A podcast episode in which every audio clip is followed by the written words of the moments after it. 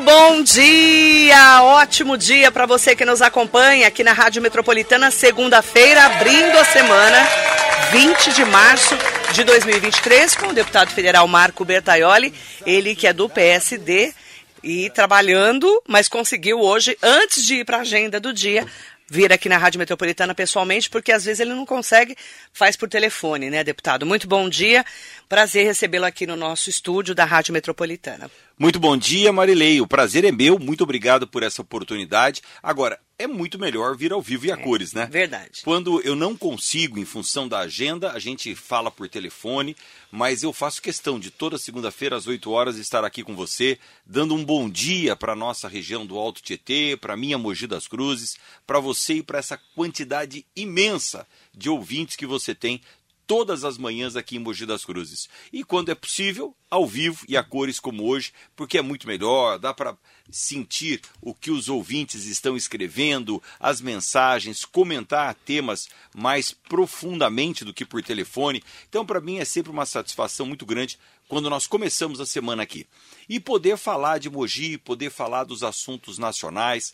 Você sabe que esse final de semana eu estava comentando com alguns amigos, dizendo o seguinte, Marilei: muitas vezes nós comentamos alguns assuntos que parecem distante das pessoas, porque são assuntos que estão sendo tratados em Brasília na formação de uma nova legislação. E isso para as pessoas ainda é de desconhecimento, e é óbvio que seja, pois está sendo tratado no âmbito de criar e votar uma nova lei as pessoas acabam não é, sabendo o que está sendo votado. Só quando esta lei entra em vigor e atrapalha a vida das pessoas, é que as pessoas vão falar: nossa, quem que inventou isso? Mas quem inventou isso já foi um ano atrás. É. Por isso que é tão importante essa oportunidade de estar aqui com você e falar das coisas que estão acontecendo e saber qual é o posicionamento do deputado federal de Mogi das Cruzes do Alto Tietê em relação ao que está se pensando em Brasília. Porque daqui a pouquinho vira lei e atrapalha a vida das pessoas, e aí vão falar assim: ué, mas ninguém viu isso? Não, nós estamos vendo, acompanhando e comentando aqui na rádio o que está acontecendo. E sem dúvida alguma, o assunto da semana passada, o assunto desta semana, em que pese ser um assunto complexo para nós tratarmos aqui na rádio, mas é a reforma tributária, o ar, novo arcabouço fiscal do Brasil, a taxa de juros, os assuntos econômicos do Brasil estão sendo pautados com muita é, intensidade em Brasília, e é disto deste conjunto de eh, ações que demanda o preço no supermercado, que vai resultar, enquanto você que está nos ouvindo, vai pagar no arroz, no feijão, na carne. E é este trabalho que nós estamos fazendo agora. Semana passada eu estive com o ministro Fernando Haddad, que é o ministro da Fazenda do Brasil numa conversa que me surpreendeu, porque eu havia marcado um cafezinho com o ministro Fernando Haddad na terça-feira passada, às 9 horas da manhã. Ele acabou antecipando para 8 e meia da manhã. E eu achei que ele antecipou por quê? Porque ele tinha um compromisso na sequência, né? Eu falei, bom, então vai ser um cafezinho das 8 e meia às 9 e olhe lá, né? Rapidinho. Uhum. Marilei, nós terminamos, era quase meio-dia.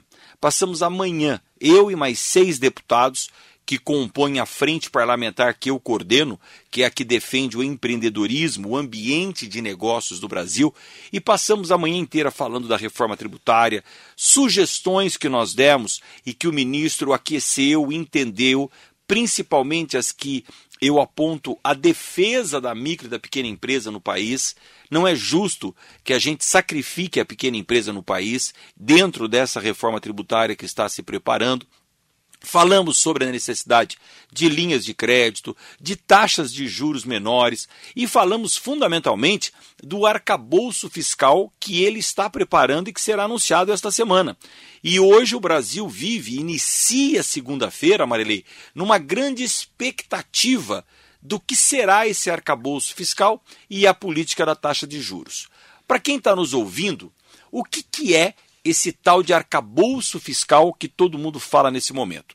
Você, quando tem a sua, a sua, o seu orçamento familiar, na sua casa, o seu salário, o salário do seu marido ou a sua renda, você tem lá um valor X por mês que você recebe.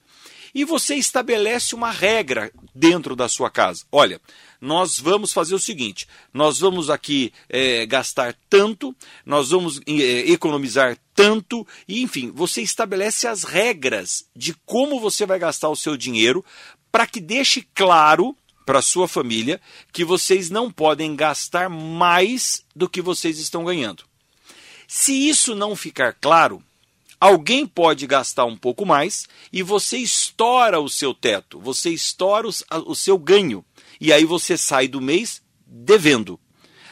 Portanto, você precisa ter regras que não permitam que você e a sua família gastem mais do que você ganha. Isso é um arcabouço fiscal estabelecido dentro da sua casa. O Brasil tinha uma, uma, uma, uma, uma estabilidade fiscal que se chamava teto de gastos. Isto é, o Brasil tinha uma lei que proibia que o governo federal gastasse mais do que estava arrecadando. E aí tem uma conta complexa para fazer sobre isso, mas o fato simples é este: não gastar mais do que ganha. Com o advento do governo Lula, foi proposto que esta metodologia, esta forma de calcular quanto eu posso gastar, seja alterada. Então, neste momento, ninguém sabe qual será a regra que o Brasil seguirá para não gastar mais do que ganha. E o ministro Fernando Haddad ficou de apresentar esta semana qual será a regra que o Brasil vai praticar. E por que, que essa regra é importante? Porque o mundo inteiro olha para o Brasil e precisa ter certeza que o Brasil está sob equilíbrio que o governo brasileiro tem a responsabilidade fiscal de não gastar mais do que arrecada, para não entrar em déficit, em prejuízo, em dívida. Então, esta é a realidade dessa semana. Quanto o Brasil apresentará de responsabilidade fiscal ao mundo? Esta é a grande expectativa dessa semana. E nós estamos em Brasília trabalhando muito. Da minha parte, Marilei, eu fico muito feliz de estar participando desse tipo de negociação, desse nível de conversa. Hoje, nós ocupamos em Brasília uma posição bastante conceituada na defesa da micro e da pequena empresa. Por exemplo, uma boa notícia para quem está nos ouvindo: o Simples, que é a forma pela qual as micro e pequenas empresas pagam imposto, isto é, o regime de tributação chamado Simples, está garantido na reforma tributária. O ministro Fernando Haddad me garantiu que o Simples não será alterado na reforma tributária que vem pela frente. Então, são conquistas importantes, comentários importantes do nosso trabalho em Brasília junto ao governo federal. Falar da taxa de juros também, a importância do arcabouço fiscal, da taxa de juros e da reforma tributária, porque é tudo um conjunto, né? Claro, está tudo interligado, Marilei. O arcabouço fiscal é a responsabilidade fiscal que eu acabei de comentar uhum. com você. A reforma tributária, ela visa simplificar os impostos. Olha só, você que está em casa, quando você vai ao supermercado e compra um, um Danone, um iogurte, enfim, alguma coisa, Existe ali dentro daquele preço que você está pagando uma quantidade muito grande de impostos e que nós não temos a menor ideia de quanto isso significa. Se você paga cinco reais por uma compra, desses cinco reais, quanto verdadeiramente é o que você está comprando, o produto que você está comprando, e quanto é os impostos que estão embutidos dentro desses cinco reais. E é muito, e ninguém sabe. Por exemplo, quando você compra um medicamento, pagou 10 reais no medicamento. Quanto é medicamento? 6 reais? 7 reais? Uhum. Os outros 3, 4 reais são impostos. E isso não fica claro para o consumidor. Por quê? Porque ao longo de toda a cadeia produtiva do remédio, tem impostos que vão sendo acumulados. Por exemplo, a caixinha do remédio, quando foi fabricada, pagou impostos. A cartela do remédio, quando foi fabricada, pagou impostos. Os funcionários que trabalharam na produção do remédio pagou imposto. O remédio em si pagou imposto. Olha quanto imposto está embutido naquele preço final que você está pagando. E você não tem nem ideia de quanto é isso.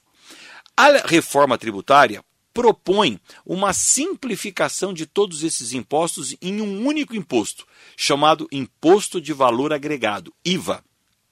Quando você for comprar um remédio, a nota fiscal tem que vir assim: remédio, R$ 7,00. IVA, Imposto de Valor Agregado, R$ reais, por exemplo. Então você pagou R$ reais. Mas você sabe claramente que os R$ reais é o preço do medicamento e os R$ reais é o preço do imposto. E não terá mais um imposto escondido no preço do medicamento como é hoje, que você paga e não tem nem ideia. Então, a ideia da reforma tributária é simplificar o sistema tributário brasileiro, aonde cinco, seis impostos sejam eliminados, como por exemplo o PIS, a COFINS, a CSLL, a, o ICMS, o ISS. E esses impostos todos sejam unificados em um só, no IVA, Imposto de Valor Agregado. E isto dará também ao Brasil uma unificação dos impostos, porque hoje cada estado cobra um ICMS diferente, que é o imposto estadual. Cada município cobra um ISS diferente, que é o imposto municipal, o que é um absurdo. Principalmente para uma empresa que tem filiais em várias cidades ou em vários estados. Aí é uma parafernália que ninguém acredita e ninguém sabe. Muito bem. Então a reforma tributária se propõe a simplificar os impostos e a garantia do ministro Fernando Haddad, sem aumento de impostos. Então, uhum. a carga tributária brasileira não poderá subir nenhum centavo. E por fim, a taxa de juros. Essa semana o Banco Central se reúne no, no Copom, do Conselho de Administração Fazendária, para divulgar a projeção da taxa de juros para esse ano no Brasil. A expectativa é que essa taxa de juros nem de longe passe por um aumento, mas sim por uma sinalização de regressão. Nós temos hoje uma das taxas de juros mais altas do mundo, 13,75 ao mês. Isso oficialmente, né? E se você entrar no seu cheque especial, é mais de 200% ao mês. Então, nós estamos todos, e como isso afeta diretamente a vida de todos que estão nos ouvindo, porque você vai fazer um crediário, você vai usar o seu cartão de crédito, seu cheque especial, a taxa de juros cobrada hoje é, na verdade, uma agiotagem oficial. Né? E ninguém que entra consegue sair de uma taxa de juros dessa. Portanto, que isso a, afeta diretamente a vida das pessoas. Eu quero mandar bom dia especial para todas e todos que estão acompanhando o nosso radar noticioso, falando da política nacional. A gente vai vir para a política regional. O deputado Marco Bertaioli eh, esteve na semana passada, juntamente com o secretário de Estado de Governo, né, Gilberto Kassab, e os prefeitos do Consórcio de Desenvolvimento dos Municípios do Alto Tietê, o Condemate, para falar sobre várias pautas importantes, agendas importantes para o Alto Tietê, inclusive a, a presença do Condemate hoje é do prefeito de Mogi das Cruzes, Caio Cunha, mas estavam todos os prefeitos lá junto com o deputado. Como é que foi essa reunião das pautas regionais, deputado? Olha, Marilei, nós temos aqui no Alto Tietê um momento único um momento que nós não podemos desperdiçar. Um momento muito importante. Nós, na última quinta-feira, realizamos uma reunião lá na sede do governo do estado de São Paulo, na sede do, do, do, do governador Tarcísio, junto com o secretário da, da, de governo, que é quem cuida dos assuntos do governo, Gilberto Kassab, e ao lado de todos os prefeitos do Alto Tietê. Estivemos lá, junto com os deputados da região, fomos recebidos pelo Gilberto Kassab. Cada prefeito teve a oportunidade de expor as suas prioridades, aquilo que é mais importante para a sua cidade. Mas também foi exposto uh, as pautas regionais. O prefeito de Arujá, Luiz Camargo, que foi o, o agendador desse encontro, foi ele que organizou, ele levou as pautas do Alto Tietê como, por exemplo, a chegada do metrô até Guarulhos, a conclusão do, do, do anel viário eh, Itacoaxetuba-Arujá. Nós temos muitas pautas que afetam diretamente a região. A conclusão da Mogi Dutra. Então, são, parte, eh, são temas importantes para toda a região. Mas por que, que eu digo que é um momento único? Porque há muitos anos nós não víamos uma oportunidade tão grande como essa que nós estamos tendo. Olha só. Primeiro, os prefeitos do Alto Tietê organizados em prol, em torno do Condemate, que é o consórcio que representa a região. Uh, um governador que é muito ativo, o governador Tarcísio, já demonstrou que ele gosta de assumir a responsabilidade, de ir à frente e resolver os problemas, como ele fez agora no litoral. Ele, durante todo esse período de tragédia que assolou o litoral de São Paulo, ele foi para lá, ficou dormindo uma semana na, na prefeitura de São Sebastião, resolveu os problemas, puxou para si a responsabilidade, ajudou nos resgate, no resgate das vítimas, desobstruiu as estradas, liberou a Mogi Bertioga muito antes do prazo. Mas tudo isso por quê? Porque ele estava lá, agindo, intercedendo. Nós temos na, na Secretaria de Governo Gilberto Kassab, que conhece a pauta de uma prefeitura. O Gilberto Kassab, que hoje é responsável pelo atendimento aos prefeitos, ele foi prefeito da mais complexa cidade do Brasil, que é a cidade de São Paulo. E é o, o prefeito mais longevo da história da cidade de São Paulo. Por dois mandatos foi prefeito de São Paulo. O único prefeito reeleito na cidade de São Paulo e agora o Bruno Covas também foi reeleito. É, é um prefeito que conhece as angústias, a ansiedade de um prefeito municipal. Aí nós temos os deputados federais da região que atuam aqui no Alto Tietê com muita dedicação. O deputado Márcio Alvino, o deputado Rodrigo Gambale e a minha participação. Você tem no âmbito dos deputados estaduais hoje o André do Prado, que é presidente da Assembleia Legislativa de São Paulo. Você tem o Marcos Damasio, deputado estadual. Então, Marilei, é uma força política e uma conjunção de fatores que há muito tempo a gente não via. Portanto, as prefeituras que estiverem organizadas com projetos adequados vão ter grandes oportunidades. Lembrando, Marilei, que a prefeitura sozinha não consegue realizar tudo aquilo que a cidade precisa e merece. É preciso ter um bom relacionamento com o governo federal para conquistar recursos, investimentos e obras. É preciso ter um bom relacionamento com o governo do estado para ter investimentos, conquistar obras e melhorar a cidade. Então eu entendo que este momento seja muito positivo para o Alto Tietê. Como eu disse, um momento único que nós não devemos desperdiçar. Por isso, eu acredito que a reunião que estamos o, a obra tal. Não, foi uma reunião de aproximação, de entendimento de um governo que está iniciando, corrigindo erros passados, projetando acertos futuros e entendendo a necessidade de cada município. Eu acredito que isso seja um momento muito especial.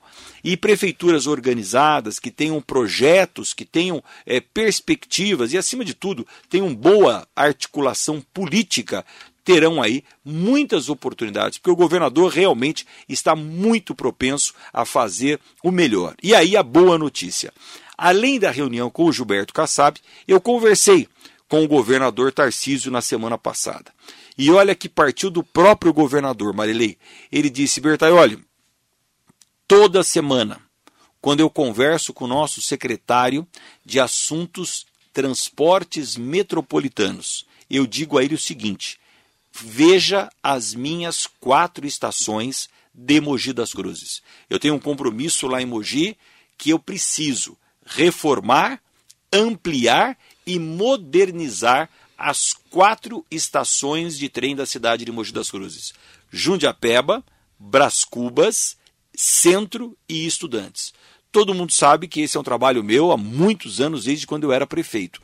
E acho que a CPTM está em dívida com Mogi das Cruzes, pois essas estações que são as últimas da nossa linha 11 que ainda não foram modernizadas, estão muito atrasadas. E a nossa população, e principalmente os nossos passageiros, usuários da linha do trem, merecem uma acessibilidade, merecem qualidade no transporte sob linha férrea. E é por isso que eu fiquei tão feliz que na minha conversa com o governador essa semana, quando ele me viu, ele mesmo já se, se antecipou e falou das estações de Mogi das Cruzes. Há quantos anos nós falamos disso, deputado? Você ainda era prefeito, Aliás, Marilei, você era deputado estadual, estadual ainda. O fato é que quando eu estava na prefeitura de Mogi das Cruzes, nós tivemos a oportunidade de realizar grandes obras em Mogi. Foi um momento muito positivo da nossa cidade.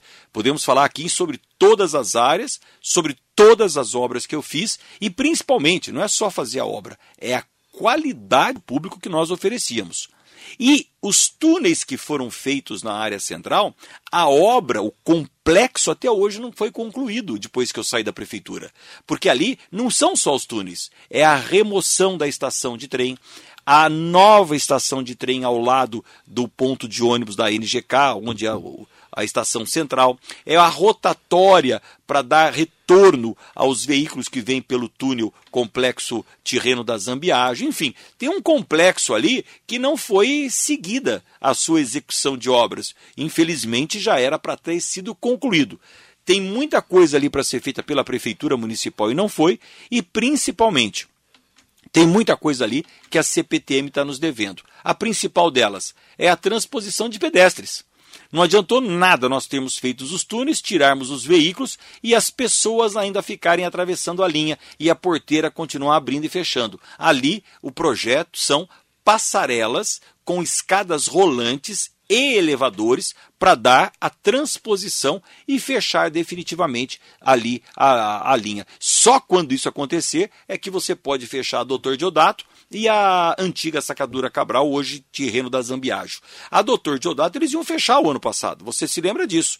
Quem foi lá e impediu que isso acontecesse fui eu até porque a prefeitura já havia assinado um acordo permitindo que fechasse, sem que a CPTM tivesse cumprido o compromisso dela. E nós exigimos que ali só seja fechado a hora que nós tivermos uma passarela moderna.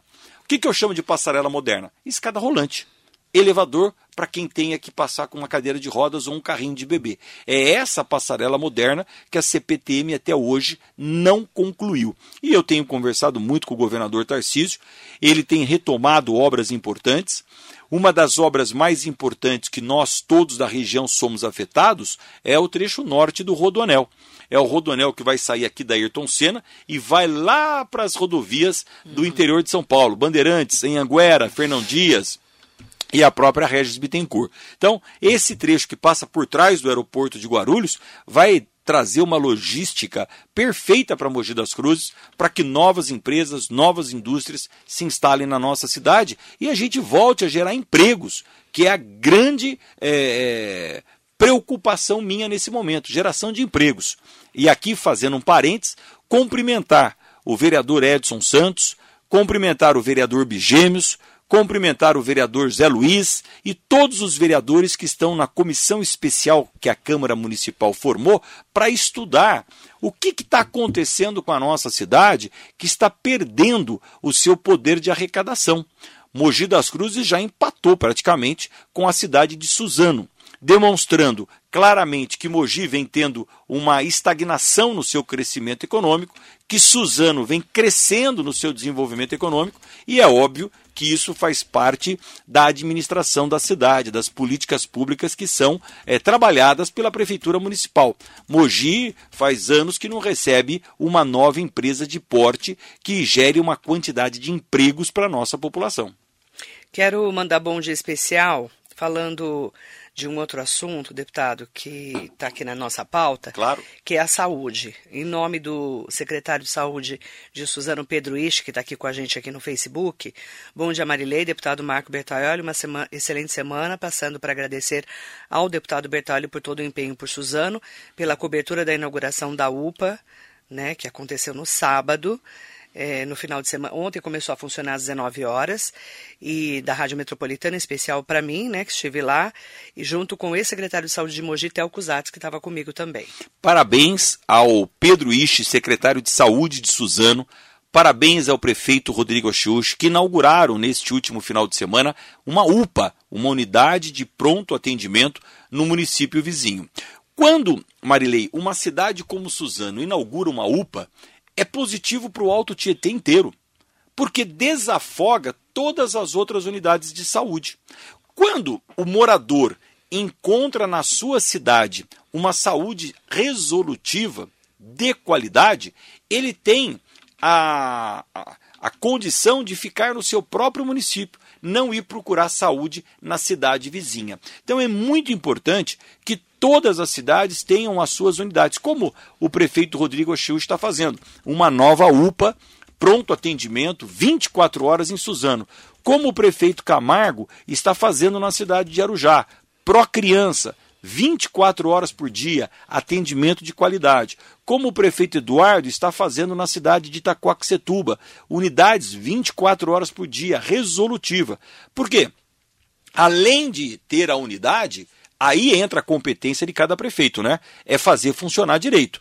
Porque não adianta você ter a unidade e perder a qualidade no atendimento. Isso é inadmissível. Retrocesso na saúde pública é inadmissível. E infelizmente isso acontece em algumas cidades do Brasil.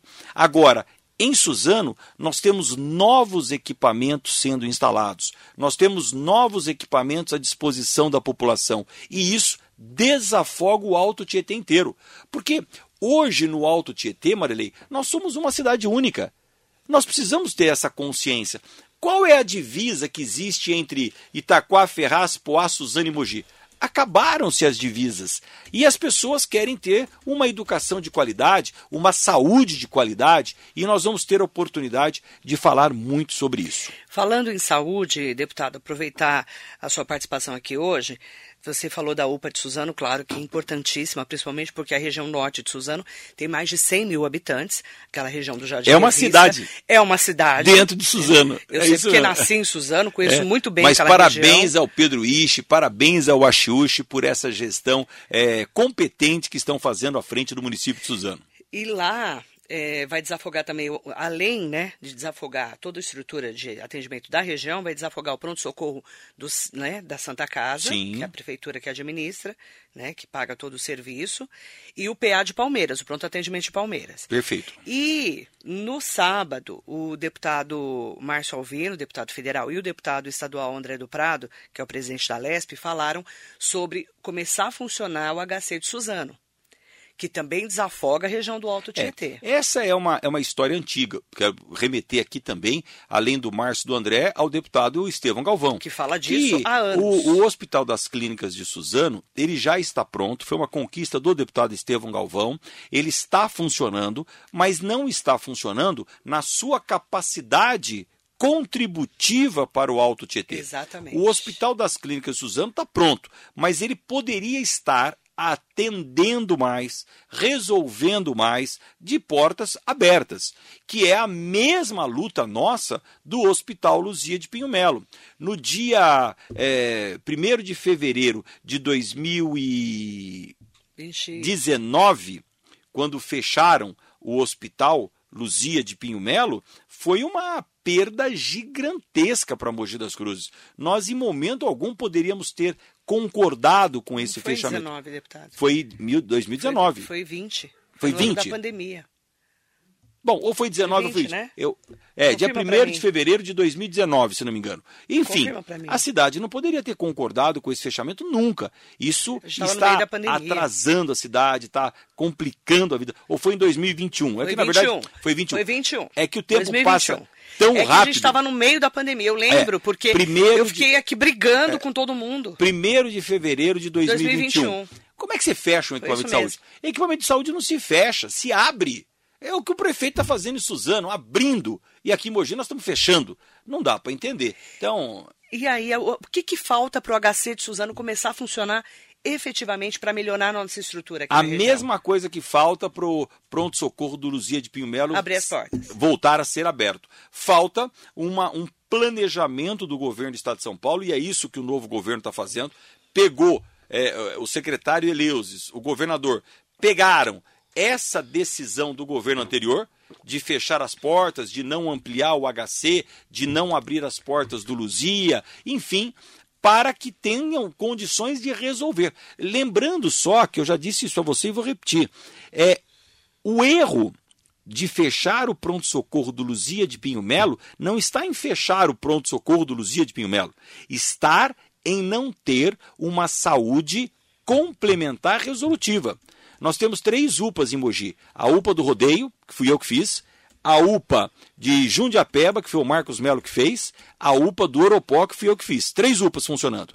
Além disso, nós tínhamos o pronto-socorro infantil do Hospital Luzia de Pinho Melo. E nós tínhamos o Pro Mulher funcionando aqui no Mogilar. Se tudo isso estiver funcionando junto com o pronto-socorro da Santa Casa, mas funcionando com resolutividade, não precisaria do pronto-socorro do Luzia aí o pronto-socorro do Luzia funcionaria como retaguarda. Agora, como o sistema acaba não funcionando, é por isso que nós sentimos tanta falta e precisamos, e eu estou trabalhando para conquistar essa abertura. Sistema de saúde não funciona sozinho, é uma rede.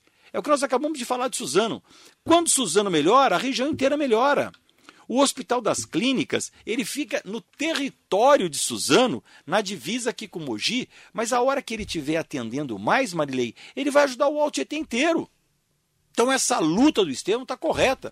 E eu me somo à luta do André do Prado, do Márcio, do Estevão Galvão, para que a gente consiga ampliar a capacidade de atendimentos do Hospital das Clínicas aqui em Suzano. O fechamento do pronto-socorro do Luzia foi dia 1 de fevereiro de 2021. 21. Uma, Estava no meio uma, da pandemia. Uma data muito triste ao Mogi das Cruzes termos concordado aí, quem concordou Eu lembro porque com esse fechamento. no final de 2020, que a gente estava bombando a pandemia, começou aquela conversa, eu trouxe o diretor aqui do hospital, eu, eu me lembro muito que a gente acabou arranjando uma encrenca, inclusive. Eu que parecia doida, né? É, Fado Islema, presidente da Associação Comercial de Mogi das Cruzes, mandando um bom dia especial para o deputado. Mandar um bom dia especial para os vereadores aqui de Mogi que estão com a gente, o vereador Edson Santos, o ex-vereador Sadal Sakai, que está na Santa Casa da cidade de Suzano hoje. Muito bom dia. Mandar bom dia também para o vereador que está aqui com a gente, o vereador de Mogi, o Edinho do Salão. Grande Edinho do Salão, um abraço pro Edson Santos, um abraço para todos. O Sadal Sakai que está lá administrando a Santa Casa Isso. de Suzano. Um abraço grande, Sadal. Desafogou agora, hein, Sadal?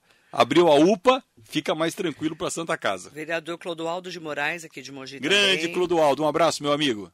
Aproveitar para mandar bom dia para várias pessoas que são muito queridas aqui da gente. E nós temos é, esse ponto da, da rede de saúde, deputado, que a gente precisa reestruturar a região, né? Olha, não dá para imaginar, como eu disse, numa região tão conurbada como é o Alto Tietê, que não existem divisas mais entre as cidades, que a gente possa resolver a questão da saúde é, exclusivamente em um município. O secretário de Saúde, Eleus Spaiva, aprovou com o governador Tarcísio, e eu estou muito ansioso para que isto ocorra, que são as regionalizações de saúde. Hoje você tem o CROSS, que é o sistema de transferência e abertura de vagas no sistema público de saúde estadual. E isso já demonstrou que é muito complexo você fazer uma análise do estado de São Paulo. Agora, regionalmente é possível. Então nós precisamos ter o quê? Um cross regional que administre as vagas do Alto Tietê para os moradores do Alto Tietê. Mas para que isso funcione, é preciso ter aquilo que nós tínhamos em Mogi das Cruzes e se perdeu aí com as novas administrações, que é o SIS, o Sistema Integrado de Saúde, que cada mogiano tinha a sua carteirinha de saúde e sabia por telefone aonde ir em caso de necessidade. Nós precisamos ter, Marilei, um SIS, um sistema integrado regional. Imagina se o Alto Tietê tem um SIS funcionando, aonde você tem uma vaga para aquilo que você precisa perto da sua casa. Esse conjunto tem que funcionar. A unidade de saúde da família, que foi inaugurada lá no, na rua Coronel Cardoso Siqueira, lá perto do, do, do Cocoera, do conjunto Cocoera, foi feita pelo ex-prefeito Marcos Melo tinha que estar tá funcionando direitinho. Porque daí a UBS que está do lado funciona direitinho. Porque daí o AME que eu fiz aqui no centro da cidade e que hoje é oncológico funcionaria direitinho. Aí a Santa Casa com o pronto-socorro funciona direitinho. Só que a Santa Casa tem que funcionar em paralelo, em parceria com o Hospital Municipal. A maternidade tem que começar a funcionar, que não começou ainda. O, a Santa Casa tem que fazer ortopedia, maternidade de alta complexidade, tem que fazer neurologia, oftalmologia. O Luzia de Pinho Melo tem que estar tá integrado para fazer alta complexidade, porque o municipal só faz baixa complexidade. As cirurgias ginecológicas precisam voltar a ser feitas em quantidade no hospital municipal, não estão sendo feitas. Hérnia precisa ser feita no hospital municipal. Agora, um tratamento de câncer, um tratamento mais complexo no Luzia de Pinho Melo. Tudo isso integrado com o Hospital das Clínicas em Suzano atendendo e funcionando. Então você começa a ter o quê, Marilei? Uma região atendendo com quimioterapia, com radioterapia, com todo tipo de tratamento aqui funcionando. E uma, um aviso importante: o, dois vereadores da Câmara Municipal me procuraram a semana passada para me falar, Marco, não estão vendo isso, mas o SAMU de Mogi das Cruzes começou a dar problema. Não está atendendo com a velocidade que tinha. Nós precisamos de um SAMU a semana passada, foi duas horas de espera e o SAMU não atendeu. Por quê? Porque as ambulâncias estão ficando totalmente sucateadas. Há quantos anos não conseguem uma ambulância nova para o SAMU de Mogi das Cruzes? Daqui a pouco o SAMU para, Marilei. São observações que eu, como junto com os vereadores, que conhecemos a cidade, é, sabemos claramente. Da mesma forma que eu falei para você que o ICMS de Mogi está sendo ultrapassado pelo de Suzano, eu estou dizendo a você, o SAMU de Mogi das Cruzes começou a atrasar o seu atendimento. Você chama o SAMU, está demorando mais do que era para demorar. Por quê? Não é culpa dos funcionários que estão lá. Eu, aliás, um dos enfermeiros que trabalha no SAMU, que é amigo meu, já me disse: Marco, as viaturas estão todas com mais de 200 mil quilômetros rodados. Não está aguentando mais. Então, é, é preciso, na administração pública, se antecipar. Isso significa o quê? Planejamento. Quando não há planejamento, os problemas começam a surgir e você só começa a trabalhar em cima do incêndio, apagando fogo. Agora, o SAMU de Mogi das Cruzes precisa urgentemente ter as suas ambulâncias renovadas. Manda bom dia especial. Vou até levantar essa informação do SAMU, já está anotado aqui, deputado, para confirmar o que está acontecendo dentro da, da estrutura do SAMU. O vereador Bigemos mandou um bom dia especial. Grande Bigemos, um abraço grande. Parabéns, Bi. Mandar um bom dia também, é, muito especial, para as pessoas que estão me perguntando, é, deputado, sobre a estrutura de atendimentos. É, de quando que. Ah, a pergunta é: quando que você vai. É, lembra que você falou que ia trazer o doutor Eleus Espada para cá? Sim. É, quando que vai ser essa reunião? Se vai ter essa reunião? Olha, para entender a estrutura do Luzia. Vai ter e o mais rápido possível. O doutor Eleusis fez um diagnóstico, e aliás, está fazendo um diagnóstico de todo o estado de São Paulo e de todas as necessidades em cada região. Fomos todos no governo de São Paulo atropelados por essa urgência do litoral norte, Isso que passou, tudo, né? obviamente, na frente de todas as outras demandas. Agora, nos próximos dias, o doutor Eleusis deve vir a Mogi das Cruzes para visitar o Luzia de Pinho Melo, mas eu quero aproveitar esse dia e conseguir que ele visite a Santa Casa, visite as unidades de saúde de Mogi, porque o grande objetivo, o secretário Tel Cusatz, que foi meu secretário de saúde, que é o maior conhecedor de, de saúde pública, junto com o Pedro Isch agora, porque o Pedro tá craque também, viu? O Pedro é excelente secretário de saúde. O Theo é professor dele, inclusive. É, não, professor, estão trabalhando juntos já. e eles têm aqui essa defesa, que eu concordo, de ter um cross, um sistema de vagas regional. A gente tem falado disso, é, né? O Theo sempre falou disso e ele tem toda a razão. Então é isso que nós queremos defender com o secretário de Saúde, Eleusis, quando ele estiver aqui. O Gustavo Françoso é um outro pedido também que já tinham me falado, para você comentar a importância do Hospital de Arujá e a sua essencial participação para a estruturação e funcionamento desse equipamento público, que já foi lançado pelo prefeito Dr. Luiz Camargo. Já está né? em obras. Eu estive lá semana passada com meu amigo Camargo em Arujá. O Camargo está construindo e já teve início as obras do Pro Criança, que é um pronto socorro infantil 24 horas por dia, mas ele está construindo um prédio novo, adequado, uma coisa realmente muito planejada. E ele deve inaugurar agora no início de 2024.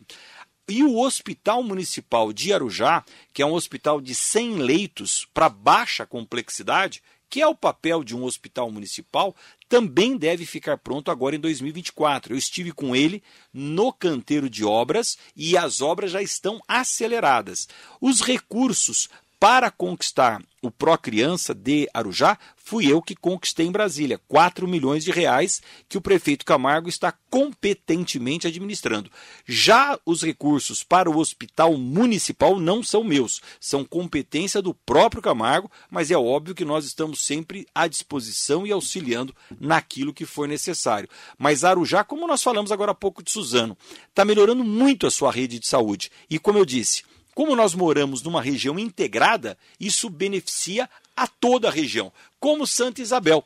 O prefeito Chinchila está construindo uma UPA infantil, e, com recursos que eu conquistei em Brasília, 2 milhões de reais. Um milhão já chegou, vai chegar agora mais um milhão para equipar. E o prefeito Chinchila está fazendo uma UPA infantil. Tudo isto, Marilei, colabora para que a região esteja resolvida para que a região tenha atendimento. E é muito importante ver as prefeituras investindo pesadamente em saúde pública. Vereador José Luiz Furtado mandando um bom dia especial para você. Um abraço, Zé. Acabei de falar de você aqui da comissão especial para verificar como nós podemos auxiliar o desenvolvimento econômico de Mogi. O Gazeta Popular do Douglas Espada colocou aqui: Bom dia, deputado Bertalho. O senhor apoiaria o Marcelo Cusatz, né? Que é o Theo Cusatz, para prefeito de Mogi em 2024? Olha, eu apoiaria, claro. O Theo Cusatz foi um dos melhores secretários de saúde que Mogi das Cruzes já teve, com todo respeito aos que antecederam o Theo, mas ele teve uma visão muito integrada do que é a saúde pública. E quem é mogiano e usa o sistema de saúde público sabe que a melhor saúde pública de Mogi das Cruzes, em termos de resolutividade, foi durante a nossa administração com o Telco Zatz, secretário de saúde. Então, se houvesse a disponibilidade, a vontade, o interesse do Telco Zatz ser candidato a prefeito, ou seja o que for, teria obviamente todo todo o meu apoio integral. É, em nome do Márcio Cardoso, quero também mandar um bom dia para o Fábio Barbosa também. Um abraço, Anália... Márcio, um abraço, Fábio. Prazer Anália em falar ba... com vocês. Anália Barreto Marques mandando um ótimo dia para você. Obrigado, Anália. Um beijo para você. Ótima semana. É, deputado, é, o Roberto Luiz Nascimento é, fez uma pergunta. É, bom dia. Na sua visão política, esse braço de ferro entre o Haddad, o ministro, e o Campos Neto do Banco Central vai até quando? E essa, essas direções contrárias e também prejudicial até o governo, que daqui a pouco fará 100 dias, e eu vejo se estiver errado, só inércias, segundo o Roberto? Olha, Roberto, eu é, agradeço muito a sua pergunta aqui e, e, me dá a oportunidade de fazer um comentário. É, no primeiro momento, eu também achava que seria um problema essa queda de braço, o Roberto Campos puxando para um lado, o Haddad puxando para uma outra direção. Mas hoje eu estou convencido, de verdade, que isso é positivo para o Brasil, porque assim há o equilíbrio. Não há uma posição unânime que prevaleça sobre todas as outras. Até porque já dizia é, que o, a unanimidade tem uma propensão gigantesca a ser um erro, né? uma burrice. Portanto, quando os dois se complementam nas suas visões sobre a melhor estratégia econômica, você consegue ter um equilíbrio. Duro seria se todo mundo tivesse só uma posição e aí nós errássemos e não tivéssemos conserto. Portanto, isso só reforça na minha cabeça que nós agimos corretamente quando votamos a independência do Banco Central. Eu estou convencido de que foi uma das melhores e mais acertadas atitudes que nós tomamos na Câmara dos Deputados, pois, se assim não fosse, hoje nós teríamos um Banco Central subordinado ao governo, sujeito a interferências políticas muito imediatistas, sem uma visão de planejamento e de longo prazo.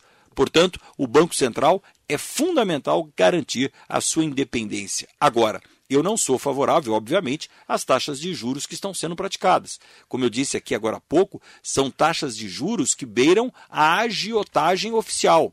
Ah, eu gostaria de ter taxas de juros normais, como qualquer país do mundo hoje tem.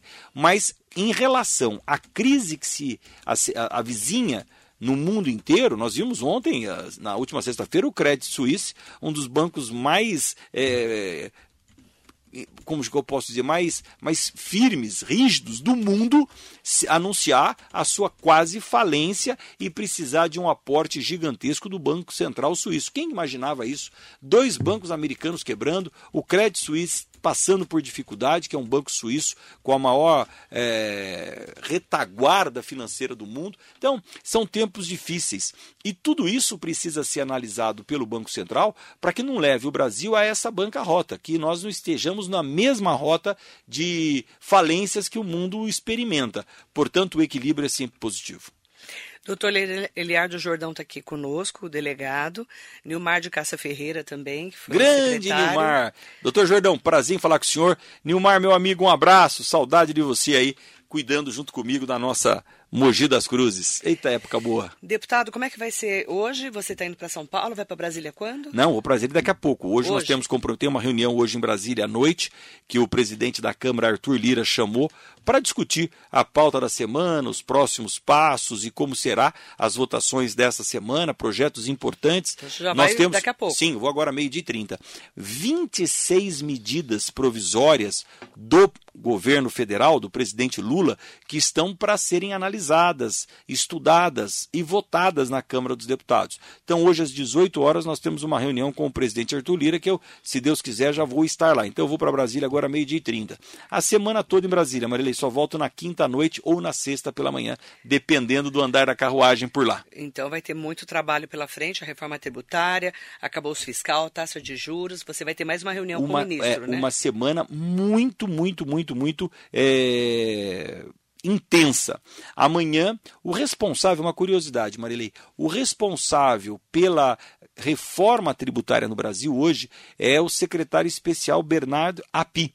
Ele é o secretário nomeado pelo ministro Fernando Haddad para tratar da reforma tributária no Brasil. Nós vamos ter um almoço amanhã às 12 horas com o Bernardo Api para falarmos, falarmos e sim, eu que estou organizando o almoço, junto com uns 20, 30 deputados que fazem parte da Frente Parlamentar do Empreendedorismo, e nós vamos estar com ele para estudar e analisar cada um dos pontos dessa reforma tributária que afeta diretamente a vida de todos nós. Interessante que eles estão pedindo muito o apoio dos deputados, né?